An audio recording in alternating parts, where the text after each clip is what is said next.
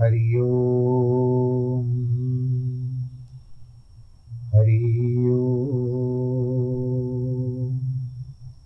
हरिओम। गुरुर्ब्रह्मा गुरुर्विष्णु गुरुर्देवो महेश्वरः गुरुर्साक्षात् परब्रह्म तस्मै श्री गुरवे नमः। विघ्नेश्वराय वरदाय सुरप्रियाय लंबोदराय सकलाय जगद्धिताय नागाननाय श्रुतियजविभूषिताय गौरीसुताय गणनाथ नमो नमस्ते। नाहं वसामि वैकुंठे योगिनां हृदयेन च मद्भक्तां यत्र गायन्ति तत्र तिष्ठामि नारद। जिस घर में हो आरती चरण कमल चितलाय तहाँ हरि वासा करे ज्योत अनंत जगाए। जहाँ भक्त कीर्तन करे बहे प्रेम दरिया तहाँ हरि श्रवण करे सत्यलोक से आए। सब कुछ दीना आपने भेंट करूं क्या नाथ नमस्कार की भेंट लो जोड़ूं मैं दोनों हाथ जोड़ूं मैं दोनों हाथ जोड़ूं मैं दोनों हाथ। शांताकारं भुजगशयनं पद्मनाभं सुरेशं विश्वाधारं गगनसदृशं मेघवर्णं शुभांगं लक्ष्मीकान्तं कमलनयनं योगिविरदानगम्यं वन्दे विष्णुं भवभयहरं सर्वलोकैकनाथं। मङ्गलं भगवान् विष्णु मङ्गलं गरुडध्वज मंगलम पुंडरीकाक्ष मंगलायस्तनोहरि। सर्वमंगलमांगल्ये शिवे सर्वार्थसाधिके शरण्ये त्र्यंबके गौरी नारायणी नमोस्तुते नारायणी नमोस्तुते नारायणी नमोस्तुते। श्रीमन्नारायण नारायण नारायण श्रीमन्नारायण नारायण नारायण भजमन नारायण नारायण नारायण भजमन नारायण नारायण नारायण लक्ष्मी नारायण नारायण नारायण। बोलो लक्ष्मी नारायण भगवान की जय। कृष्ण कन्हैया लाल की जय। गोवर्धन गिरधारी की जय। आप सबने गत सप्ताह वैसे तो कल भी कथा की थी पर आपको कृष्ण के जन्म की बधाई नहीं दी। आप सबने जन्माष्टमी बहुत अच्छी तरह से इसका उत्सव मनाया होगा या तो मंदिर में भी गए होंगे। 2 दिन थी और सबने राजी खुशी से अपना दिन संपन्न कर दिया।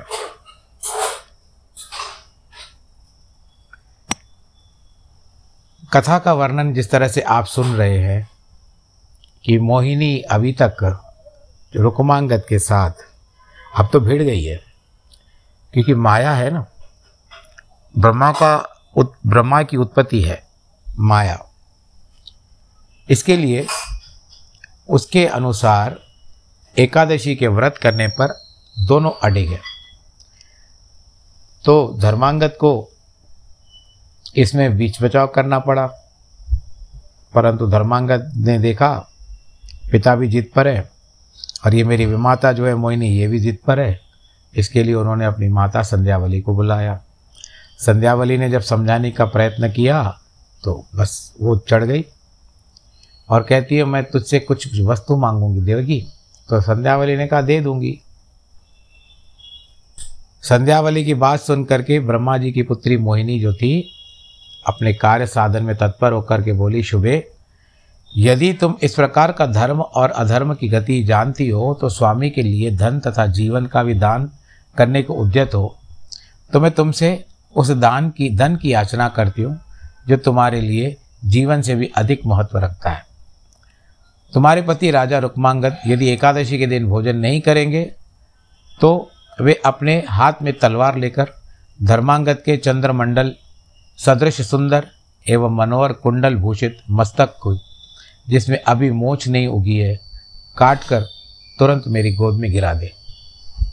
ये पूछ लिया। देखिए, मोहिनी पर के कड़वे अक्षरों को सुन करके देवी संध्यावली शीत पीड़ित कदली के समान क्षण भर के लिए कांप उठी।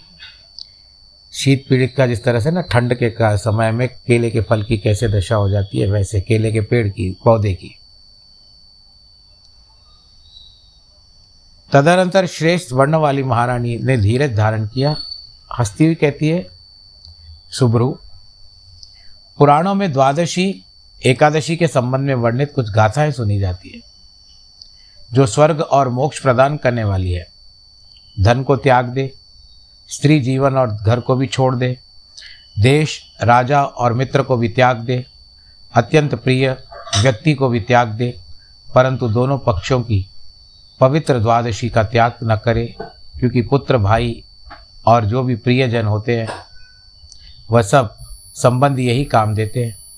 किंतु द्वादशी एकादशी इस लोक और परलोक में अभिष्ट समान करती साधन करती है, अतः द्वादशी के प्रभाव से सब मंगल ही होगा। तुम्हारी प्रसन्नता के लिए धर्मांगद के मस्तक को दिलाऊंगी। मेरी बात पर विश्वास करो और सुखी हो जाओ। भद्रे, इस विषय में एक प्राचीन इतिहास सुना जाता है कि उसे मैं कहती हूँ, सुनो। पूर्व काल में विरोचन नाम से प्रसिद्ध एक धर्मपरायण दैत्य था। उसकी पत्नी विशालाक्षी ब्राह्मण पूजन में तत्पर रहती थी। हे सुब्रू, वह प्रतिदिन प्रातःकाल एक ऋषि को बुलाकर विधिपूर्वक उनकी पूजा करती थी और प्रसन्नचित होकर भक्तिभाव से उनको चरणोदक को लेती थी। उस दिन हिरण्यकश्यप को मारे जाने पर सब देवता प्रहलाद पुत्र विरोचन से भी सदा शंकित रहते थे। एक दिन वे इंद्र आदि देवता बृहस्पति जी की सलाह लेते हुए कहते हैं कि हम लोग शत्रुओं से बहुत पीड़ित हैं, इस समय हम क्या करना चाहिए। यह सुनकर के देवगुरु बृहस्पति ने कहा, देवताओं, आज दुख में पड़े हुए तुम सब लोग अपना यह कष्ट भगवान विष्णु से निवेदन करो। अमित तेजस्वी गुरु का यह भाषण सुनकर सब देवता विरोचन के प्राणनाशक संकल्प लेकर भगवान विष्णु के समीप गए। वहाँ जाकर उन्होंने अनेक प्रकार के स्तुतियों से सूर्यश्रेष्ठ हरि का स्तवन किया, स्तुति की। देवता कहते हैं कि देवताओं में भी अधिदेवता अमित तेजस्वी भगवान विष्णु को उन्होंने नमस्कार करते हैं और श्री हरि नर को नमस्कार करते हैं। शंख चक्र गदाधारी भगवान जी को हम नमस्कार करते हैं। इस तरह से भगवान जी, विशालाक्षी कहते हैं,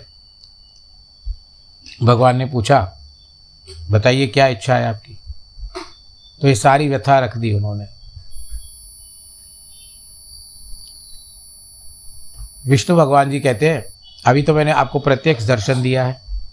भगवान विष्णु का दर्शन करके देवताओं ने विरोचन को शीघ्र वध करने के लिए उनके प्रार्थना की। कार्य सिद्धि का उपाय जानने वाले में श्रेष्ठ श्रीहरि ने इंद्रादि देवताओं की आवश्यकता सुनकर उन्हें आश्वासन दिया कि उन्हें प्रसन्न करके प्रेम पूर्वक विदा किया। देव वर्ग के चले जाने पर भगवान विष्णु देवताओं का कार्य सिद्ध करने के लिए वृद्ध ब्राह्मण का रूप धारण कर विरोचन के घर गए और ब्राह्मण पूजन के समय वहाँ पहुँचे। जो पहले कभी नहीं आए थे, ऐसे ब्राह्मण को आया देखकर विशालाक्षी मन ही मन बहुत प्रसन्न हुई। उसने भक्तिभाव से उनका सत्कार करके उन्हें बैठने के लिए आसन दिया।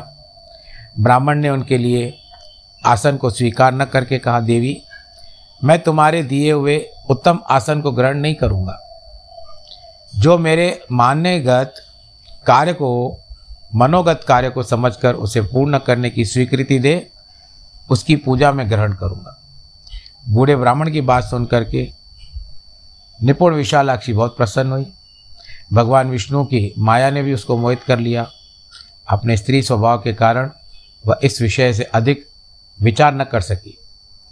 कहती है, विशालाक्षी ने कहा, ब्राह्मण, आपका जो मनोगत कार्य है उसको मैं पूर्ण करूँगी। मेरा दिया हुआ आसन ग्रहण कीजिए और अपना चरणोदक दीजिए। मैं आपके पैर धो लूँ, छींटा लगाऊँ।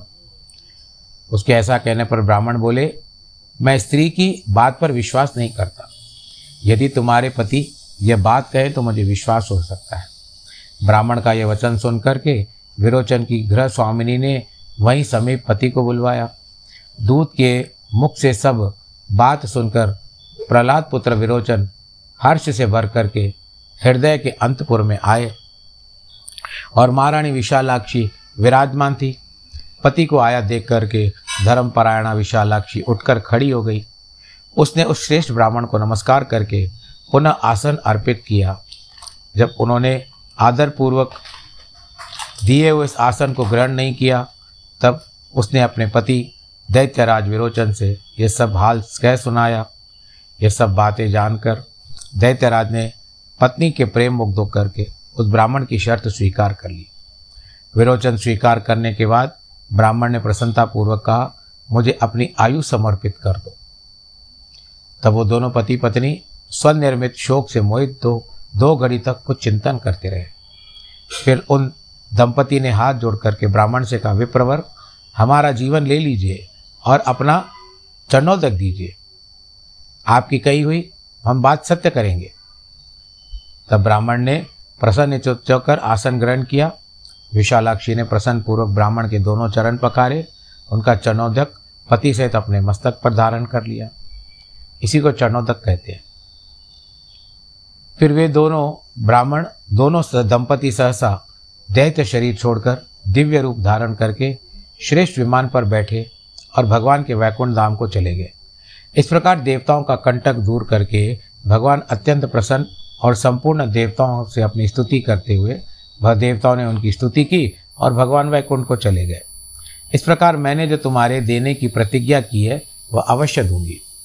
मैं अपने पति महाराज रुक्मांगद को सत्य से विचलित नहीं होने दूंगी, क्योंकि सत्य ही मनुष्य की उत्तम गति देने वाला होता है और इससे भ्रष्ट जो व्यक्ति होता है वह संसार में चंडाल होता है। वशिष्ठ जी कहते हैं, भूपते, तदनंतर देवी संध्यावली के पति के दोनों चरण पकड़ धर्मांगद के विनाश से संबद्ध बात कहती है। महाराज, आपकी भांति मैंने भी इसे बहुत समझाया है, किंतु इस मोहरूपा मोहिनी को इस समय दूसरा कोई अच्छी बात लगती ही नहीं है। इसका एक ही आग्रह है, एकादशी के दिन भोजन करे अथवा अपने पुत्र का वध कर डाले। नाथ, धर्म छोड़ने की अपेक्षा तो पुत्रवध हो ही श्रेष्ठ होता है। राजन, गर्भ धारण करने में माता को ही अधिक क्लेश सहन करना पड़ता है और बालक पर उसी का स्नेह भी अधिक होता है। खेद और स्नेह जैसे माता का होता है वैसे पिता का नहीं हो सकता। इस भूतल पर पिता को बीज वपन करने वाला कहा जाता है। माता उसको धारण करने वाली होती है, अतः उसके बाप पालन पोषण में अधिक क्लेश से उसी को उठना पड़ता है। पुत्र पर पिता से सौगुना स्नेह माता का होता है। उसके स्नेह को अधिकता भी दृष्टि रखकर गौरव में माता को पिता से बड़ी माना जाता है, किंतु नृपश्रेष्ठ यानी राजाओं में श्रेष्ठ, आज मैं माता होकर के सत्य के पालन से परलोक की जीतने की इच्छा रखकर पुत्र स्नेह को तिलांजलि दे चुकी हूँ। स्नेह को दूर करके पुत्र का वध कर दीजिए। वे आपत्तियां भी धन्य हैं जो सत्य का पालन कराने वाली है।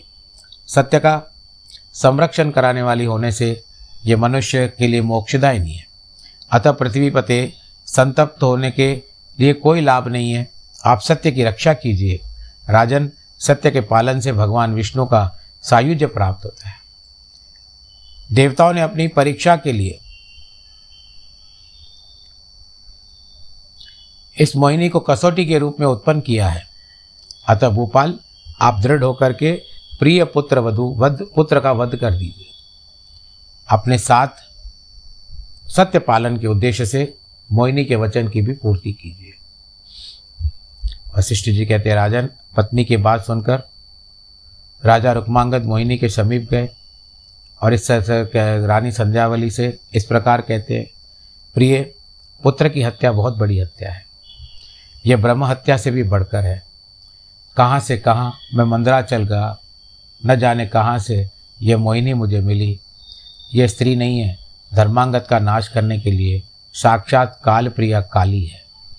धर्मांगत के धर्मज्ञ, विनयशील तथा प्रजा की प्रसन्न करने वाली है। अभी तक कोई संतान उत्पन्न भी नहीं हुई।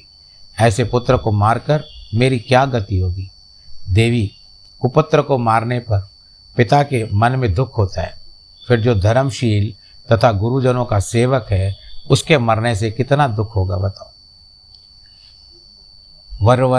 वर्णनी, इस समय तुम्हारे पुत्र के प्रताप से ही मैंने सातों द्वीपों के राज्य का उपभोग किया है।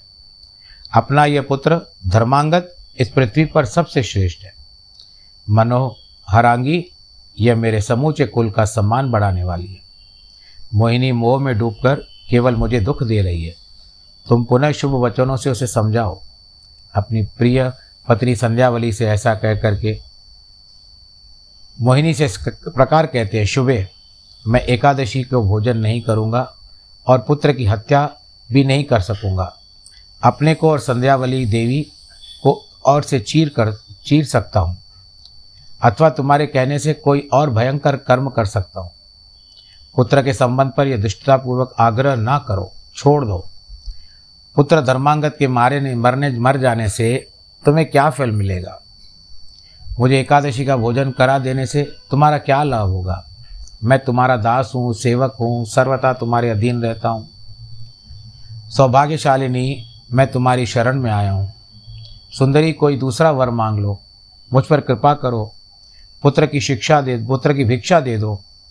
गुणवान पुत्र दुर्लभ है, एकादशी का व्रत भी दुर्लभ है।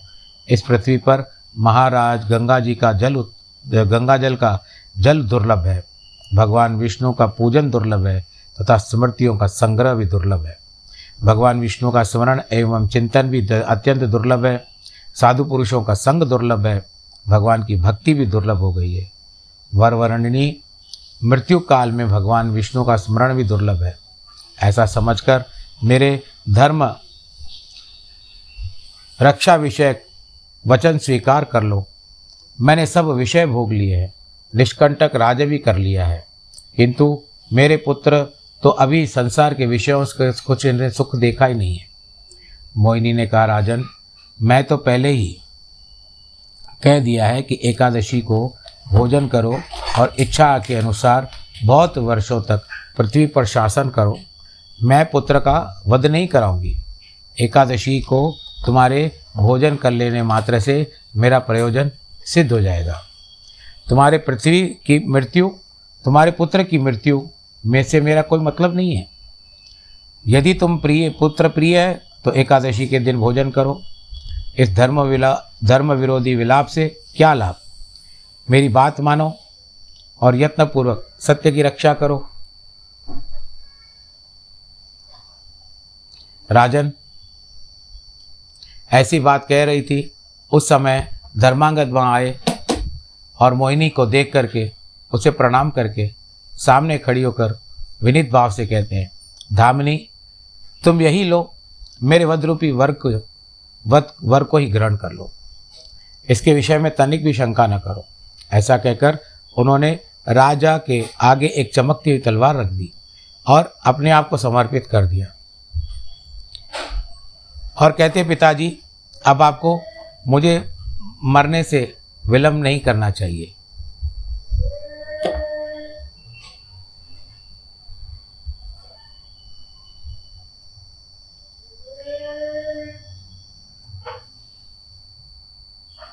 अपने वचन के पालन से आपको भी तेजस्वी लोक प्राप्त होंगे।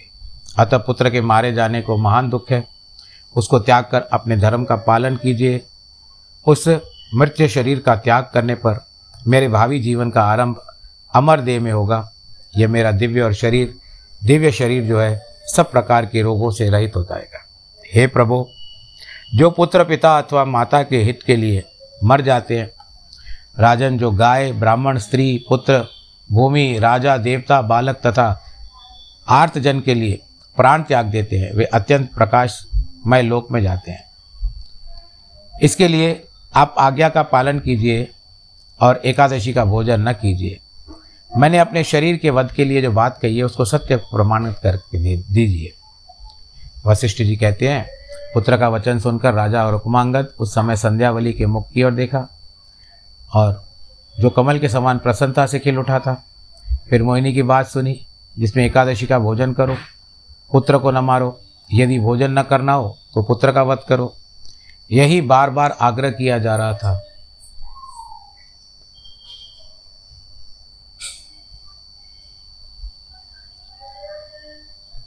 तो अब बात क्या आती है कि उसी समय कमल नयन भगवान विष्णु अदृश्य रूप से आकाश में आकर के खड़े हो गए। उनकी अंग कांति मेघ के समान श्याम वाली थी। वे स्वभावतः ही निर्मल निर्दोष है। भगवान श्रीहरि गरुड़ की पीठ पर बैठकर और धर्मांगत राजा रुक्मांगद तथा देवी संध्यावली तीनों के धैर्य का अवलोकन कर रहे थे। तब मोहिनी ने पुनः एकादशी के दिन भोजन करो की बात दोहराई तो राजा ने हर्ष से युक्त होकर हृदय से भगवान गरुड़ जी का ध्यान किया और हाथ में तलवार ले ली। पिता को खड्गहस्त देकर धर्मांगद ने माता पिता तथा भगवान को प्रणाम किया। तो उसके बाद माता के उदार मुख पर दृष्टि डालकर राजकुमार अपनी गर्दन धरती से सटा ली। राजन क्या होता है, कभी कभी बाहरी आवाज़ इतनी आ जाती है कि मन थोड़ा सा पहले ही ऐसी कथा चल रही है, फिर बाहर से ये सारी आवाज़ें आ रही है जिसके कारण मेरा भी थोड़ा मन विचलित हो जाता है। तो शब्द इधर के उधर हो जाते हैं क्योंकि थोड़ी तंद्रा भंग भी हो जाती है और कुछ नहीं है। किसी भी समय में मैं रिकॉर्डिंग करूं पर देखता हूं कि बाहरी आवाज़ें आती रहती है। ये तो रोज़ का किस्सा है, मैं कुछ नहीं कह सकता इसको, पर ये यथा योग्य मैं बहुत प्रयत्न करता हूं कि जिस तरह से आवाज़ नहीं है फिर भी आवाज़ आ ही जाती है। आप तक कितनी पहुँचती है? मेरे रिकॉर्डिंग के समय में तो बहुत सारी आवाज़ें आ जाती है, परंतु आप तक कितनी पहुँचती है इसका मुझे भान नहीं है। आप जब सुनते हो तो बस तल्लीनता से सुनो। तो रुक्मांगद ने तलवार उठा ली। उस समय वृक्षों और पर्वतों सहित सारी पृथ्वी कांप गई। समुद्र में ज्वार आ गया, मानो तीनों लोगों को तत्क्षण डुबा देगा। पृथ्वी पर सैकड़ों उल्काएं गिरने लगी। आकाश में बिजली चमक उठी, गड़गड़ाहट की आवाज़ सोने लगी। मोहिनी का रंग फीका पड़ गया। उसने सोचा, जगत सृष्टा विधाता ने इस समय मुझे व्यर्थ ही जन्म दिया। मेरा यह विमोहक रूप विडंबना मात्र बनकर रह गया, क्योंकि इससे प्रभावित होकर के राजा ने पापनाशिनी एकादशी के दिन अन्न नहीं खाया। अब तो स्वर्गलोक में मैं तिनके के समान ही हो जाऊंगी। राजा में सत्वगुण एवं धैर्य अधिक होने से मैं ये मोक्ष मार्ग को चले जाएंगे, किंतु पापिनी भयंकर नरक में मैं पड़ूंगी। इसी समय महाराज रुक्मांगद ने तलवार उठाई। यह देखकर मोहिनी तो पहले मूर्छित होकर के गिर पड़ी, उसको अपना ही डर लग गया। राजा धैर्य और हर्ष से युक्त होकर पुत्र का चंद्रमा के समान प्रकाशमान कुंडल मंडित मनोहर मस्तक काटना ही चाहते थे। उसी समय भगवान श्री हरि ने अपने हाथ से उन्हें पकड़ लिया। बोलो लक्ष्मी नारायण भगवान की जय। और कहते हैं, राजन मैं तुम पर बहुत प्रसन्न हूँ, अब तुम मेरे वैकुंठ धाम को चलो। अकेले ही नहीं, अपनी प्रिया रानी संध्यावली और पुत्र धर्मांगद को भी साथ ले चलो। तीनों लोगों के लिए पूजनीय निर्मल तथा उज्जवल कीर्ति की स्थापना करके यमराज के मस्तक पर पांव रखकर मेरे शरीर में मिल जाओ। ऐसा कह करके चक्रधारी भगवान ने राजा को अपने हाथ से छू लिया। भगवान के स्पर्श मात्र से उनका मोहिनी जो आसक्ति रूप रजोगुण धुल गया। वे महात्मा नरेश अपनी पत्नी और पुत्र के साथ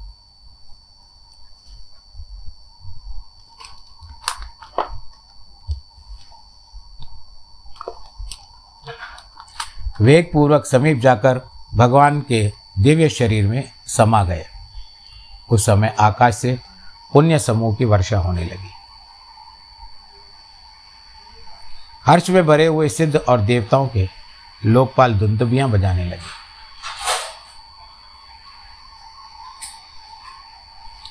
जिनकी आवाज़ सब ओर से गूंज उठी। सूर्यपुत्र यमराज ने इस अद्भुत दृश्य अपनी आंखों से देखा। राजा उनकी लिपि को मिटाकर अपनी स्त्री और पुत्र के साथ भगवान के शरीर में समा गए थे और सर्वसाधारण लोग भी राजा के सिखाए हुए मार्ग पर स्थित होकर के एकादशी का व्रत एवं भगवान का कीर्तन आदि करते हुए वैकुंठ के मार्ग की ओर जाते थे। उस समय यह देख कर के भयभीत हुए यमराज चतुर्मुख ब्रह्मा जी के समीप पहुँचे और कहते हैं, सुरलोकनाथ, अब मैं यमराज के पद पर नियुक्त नहीं होना चाहता, क्योंकि मेरी आज्ञा जगत से उठ गई है। मेरे लिए कोई दूसरा कार्य करने की आज्ञा प्रदान कीजिए और दंड देने का कार्य अब मेरे जिम्मेदारी में न रहे। तो ये कथा जो आपने सुनी कि बुरे काम का बुरा नतीजा। अब मोहिनी की क्या दशा होगी? अब वो तो उस समय अचेत हो गई थी और यहाँ पर आकर के भगवान जी अपने दोनों पति पत्नी को लेकर के चले गए।